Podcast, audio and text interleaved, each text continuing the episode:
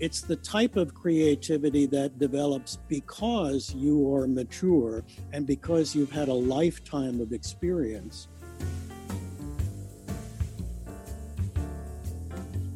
Hi there.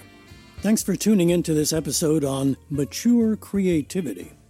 I'm Michael C. Patterson, the host of the Mind Ramp podcast, and this episode is excerpted from a radio interview we did for the Oklahoma Senior Journal, hosted by Robin Gunn. We do these interviews once a month via Zoom calls with my partner Roger Anionson, zooming in from Oregon, and me from Los Angeles, and Robin in Oklahoma City. Let's take a listen.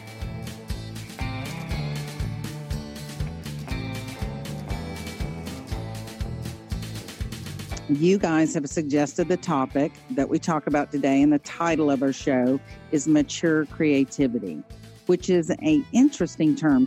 Well, mature creativity refers to creativity that you have because you are mature, not in spite of the fact that you are a mature individual. And a couple of things to look at. We call it mature creativity, not old age. Thank you for that. There's a difference between, old age tends to sound pejorative. When you talked about somebody who's mature, that, implies that they've developed well, they've accumulated wisdom. So it's the type of creativity that develops because you are mature and because you've had a lifetime of experience.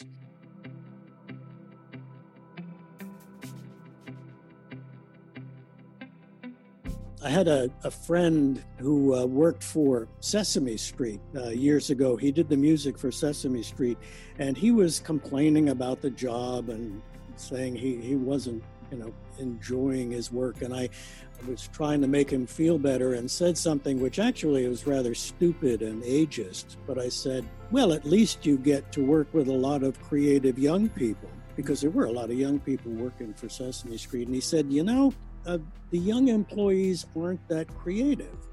They're too young and inexperienced. They have learned only one successful trick, and they're too scared to try anything new for fear of failing, which I thought was a really interesting comment at the time. That when you're young, you may have developed one little routine, one little trick that is successful, and if you don't sort of cultivate your ability to be creative, then you get fearful about trying anything else. And one of the things that comes with maturity, I think, is that you've done so many different things. You've tried so many different things that that it's okay to fail. Hopefully that's a lesson that we learn, because you never get anywhere unless you fail. We're all going to fail at some times. And what works is being resilient and getting up and doing it over again and learning from what you did. Absolutely. Right? And Michael, you pointed out that you've been there and you've done that. And that's really something that a younger brain, an immature brain, cannot say that they've been 50, 70, or 80 years old. So when somebody has a mindset that's negative, saying, I'm too old to do something, and they think of the phrase, you can't teach an old dog new tricks, that means the teacher isn't doing his or her job. You can teach an old dog new tricks, and the new tricks are part of the new things that are not just the go-to. They're added to that experience, those decades of being there and doing that and trying again, failing, and then correcting and remembering the failure. The younger person, Michael, that you mentioned in that story wouldn't know what would work and what wouldn't outside of the one thing they know. That's why intergenerational work groups. Yeah, I'm reminded of a story that Marilyn Olson tells. Marilyn's the executive director of Villages OKC, and she was saying a lot of younger people were freaking out with the COVID-19 and with the shut-in, and it's like, what are we going to do? And she said, by and large, her older friends were not freaking out. It's like, we've been through stuff like this before. Not exactly. I mean, every situation is different, but it's like we have faced crises before. People have lived through wars and through, disasters. And through experience, you realize, okay, we can get through this by being nimble in our minds and figuring out what we're doing, by being creative. We will be able to figure this out. Yeah. And I know as somebody that is of the 50 plus age group, I realized that I almost welcome the failure because it's a learning curve for me. Yeah. Again, it's a maturity that you have. When we're young, I think we're trying so hard to get everything right. We're afraid of failure. That's right. It's also a function of what's called a fixed mindset versus a growth mindset. A psychologist named Carol Dweck identified this mindset, and she said, some kids grow up with the idea, they've sort of told that, wow, you're really smart. You have done really well because you're really smart. And the message is, oh, that's interesting. I don't know how I got really smart, but I guess I am. But then they don't want to be challenged because it's like, I might get it wrong and people will see that I'm not really smart. Whereas if you say to kids, wow, you did really well, you must have worked really hard. It's so it's a function of work and effort. Well, I can do that. There you go. Sweat equity, yeah, exactly. Yeah.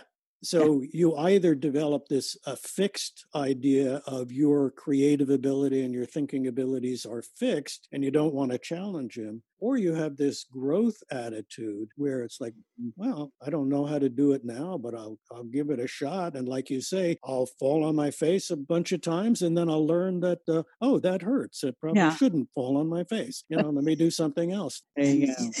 And in that pathway to maturity, there are always challenges that are totally unexpected. And some of these young folks have not had the challenges to show them that they have something that really is necessary for longevity, and that's grit. They've got to be able to know that when faced with something they thought was huge, they found a way around it. And often it's working together, not going on your own, asking for help and offering help to others. There you are. That is so, you know, not competition, but collaboration, people. Better together.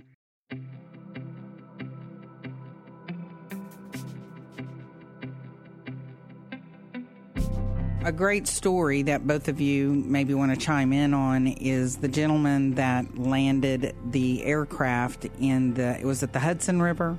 Yeah, right. Okay, in New York City. Hudson, yep. Yeah. So Sully was the name of the movie. And so talk a little bit about how he was able to do that over somebody maybe that was much, 20 to 30 years younger than him, maybe even 10. The reason it's known as the miracle on the Hudson is no one died. Not one person died in what could have been just a catastrophe. So what we find out, Sully, the famous pilot, made the right moves, but not quickly. He didn't move with the speed of a young brain. He moved with the maturity, the creative maturity of an older brain. His co-pilot's working with him. They're talking. And they moved to a point where they both agree and just quietly say, we can't make it to the airport. They then are looking with no engines. They're looking at where can we go? Sully banks to the left, and he lands it on the Hudson. Sully was 58 years old. Mm-hmm. In an earlier generation, he would have been too old to fly because his hands aren't quick enough. But what he had was a mature mind that had been there, practiced it, done that, knew what to do. And his co-pilot was almost as old, over the age of 50. Two mature minds.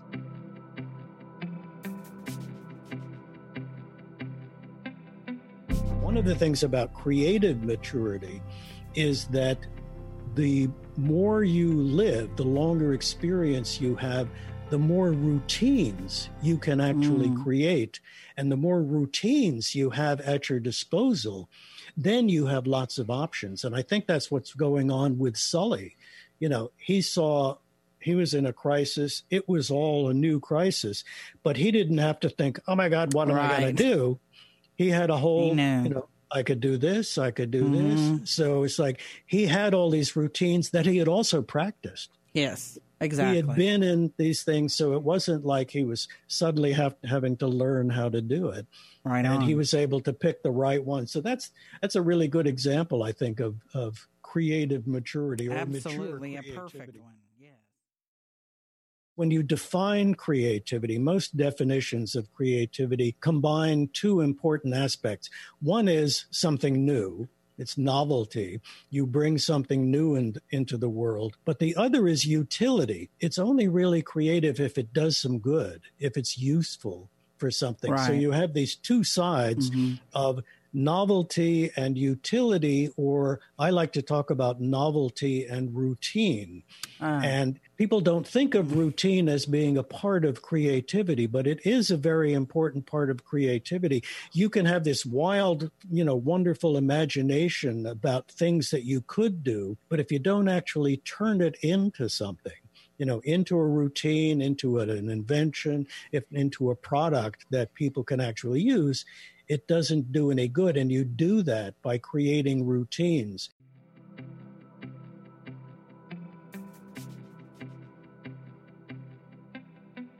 And Michael, you're on the board of directors of an organization called the National Center for Creative Aging.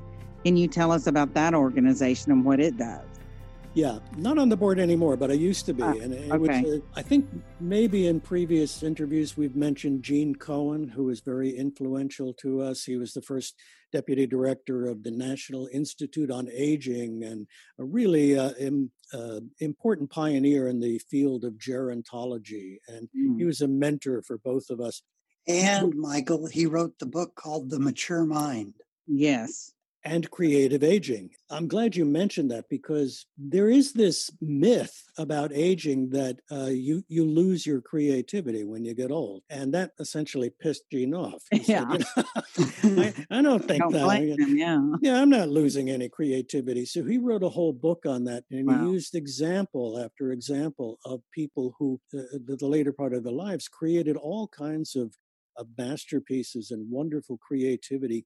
He was particularly excited about folk art, because there's this phenomenon where a lot of people have gone through their careers. They might have been interested in being artistic and creative when they were younger, but then life happens and you have to get a job, and you sort of put that aside. People who have in their later years, after they've retired, go back to doing art, but do it without any sort of formal training. But they come up with these fantastic pieces of art. There was one guy in particular who was an HVAC guy. He worked with air conditioning and vents and so on. He ended up creating these great sculptures out of air conditioning ducts. Word. And he's in museums across the world. What is it? What's his name? I should have looked it up. I don't remember.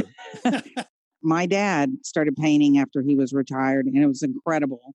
We never knew. He didn't know either. He just thought he'd pick it up and do it. And it was after the age of 65. So I know that to be true. Yes. And I don't know what your dad did, but a comment that I think Gene probably said was, the brain shouldn't retire when your employment retirement happens. Your brain should rewire and do what you have that gift of time. You're either going to spend it or invest it. I'm glad you mentioned your dad. Yes. And he actually, it even got better after he had dementia. It literally improved when he had dementia. He was painting? He was painting, yes. Wow. On your website, if you mention again in this show, get a picture of one of your dad's paintings. I will. Put a thumbnail there. People want to know. That's a great idea.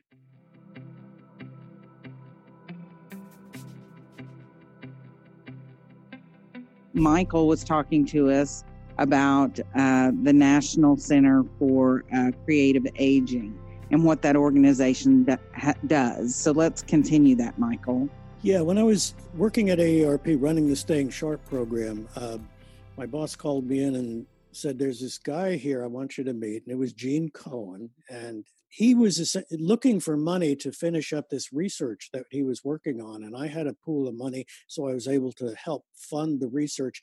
This was the first research that actually demonstrated that doing creative art projects with older adults not only improved their mood and their sort of psychological well-being, but also improved their health.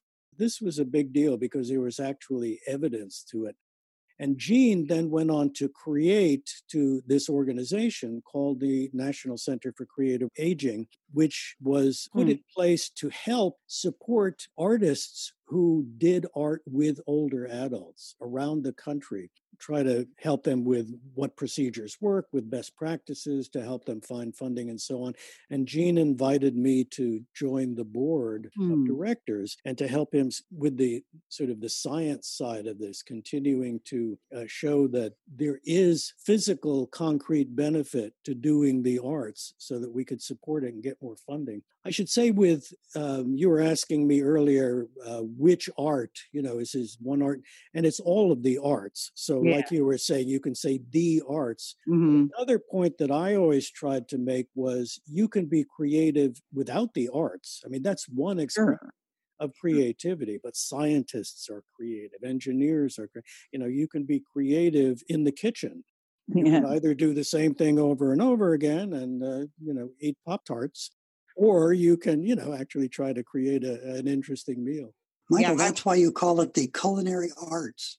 One of the things that Gene Cohen did 20 years ago in this groundbreaking study was to show that if people actually participated in singing or acting over a period of time, not just one weekend, but over a regular period of time, their brains are exercising, they're working as a team. And the one in D.C. that Michael knows well because he lived there, they also had a crescendo event at the end. They actually performed a singing chorale at the Kennedy Center. It isn't just the art doers. In our cognitive activity courses, we explain that the art doers get one brain benefit, but the art viewers, we can have someone go into an art group on every Wednesday and just sit and chat and talk and watch. And we have the science to show that they benefit by watching the activities of the people that are doing it.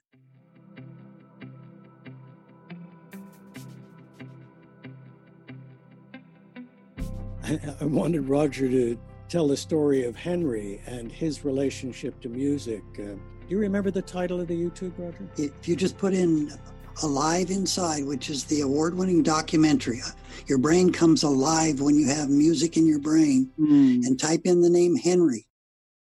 Yeah, now, mind you, Henry was an older man who was institutionalized and was almost catatonic. He didn't speak. He was just kind of hunched over until they put these earbuds in and played music. And then his eyes popped open and he became more animated. And he even got to the point where they were asking him, you know, questions, and he was responding. They said, "Why do you like music so much?" And he was saying, "Oh, it's like poetry. It's like, you know." And his daughter, I think it was there, and she was just totally amazed. It was like, oh, she had to be blown away. She had given up on you know, her ever seeing the dad that she remembered, and here he was back because of the music. I love it. It's really motivating for someone who feels like they're helpless. Nothing I can do for Uncle Joe because he doesn't even know who I am. Well, you find out what his favorite song of all time is. Get some earbuds, put it into a playlist, you play it for him one time and see what happens. But as Michael suggested. All right, Michael, will you tell us how we can get a hold of you? Yeah, the best way is to go to our website at www.mindramp.org, mindramp.org. And there are a bunch of free resources there that you can go to. We've got all of our podcasts. You can listen to all of the podcasts. One of the things we're going to do is group the podcast to make it easier to find. So, for example, we've got 3 or 4 podcasts that talk about creativity. I'll organize it. So if you want to just go to the creativity, you know, you can go and look at those podcasts. And also if you want to get in touch with us, there's a way to schedule an appointment with us. There's a way to just send us a note and say, you know, hey, I'm interested in following up. What is this coaching business? You know, how do I do it? So that's great, guys. Thank you so much for being on. I appreciate you both so much. We appreciate your having us. You're my buddy. Thank you, Robin. And it's mindramp.org, MINDRAMP.org.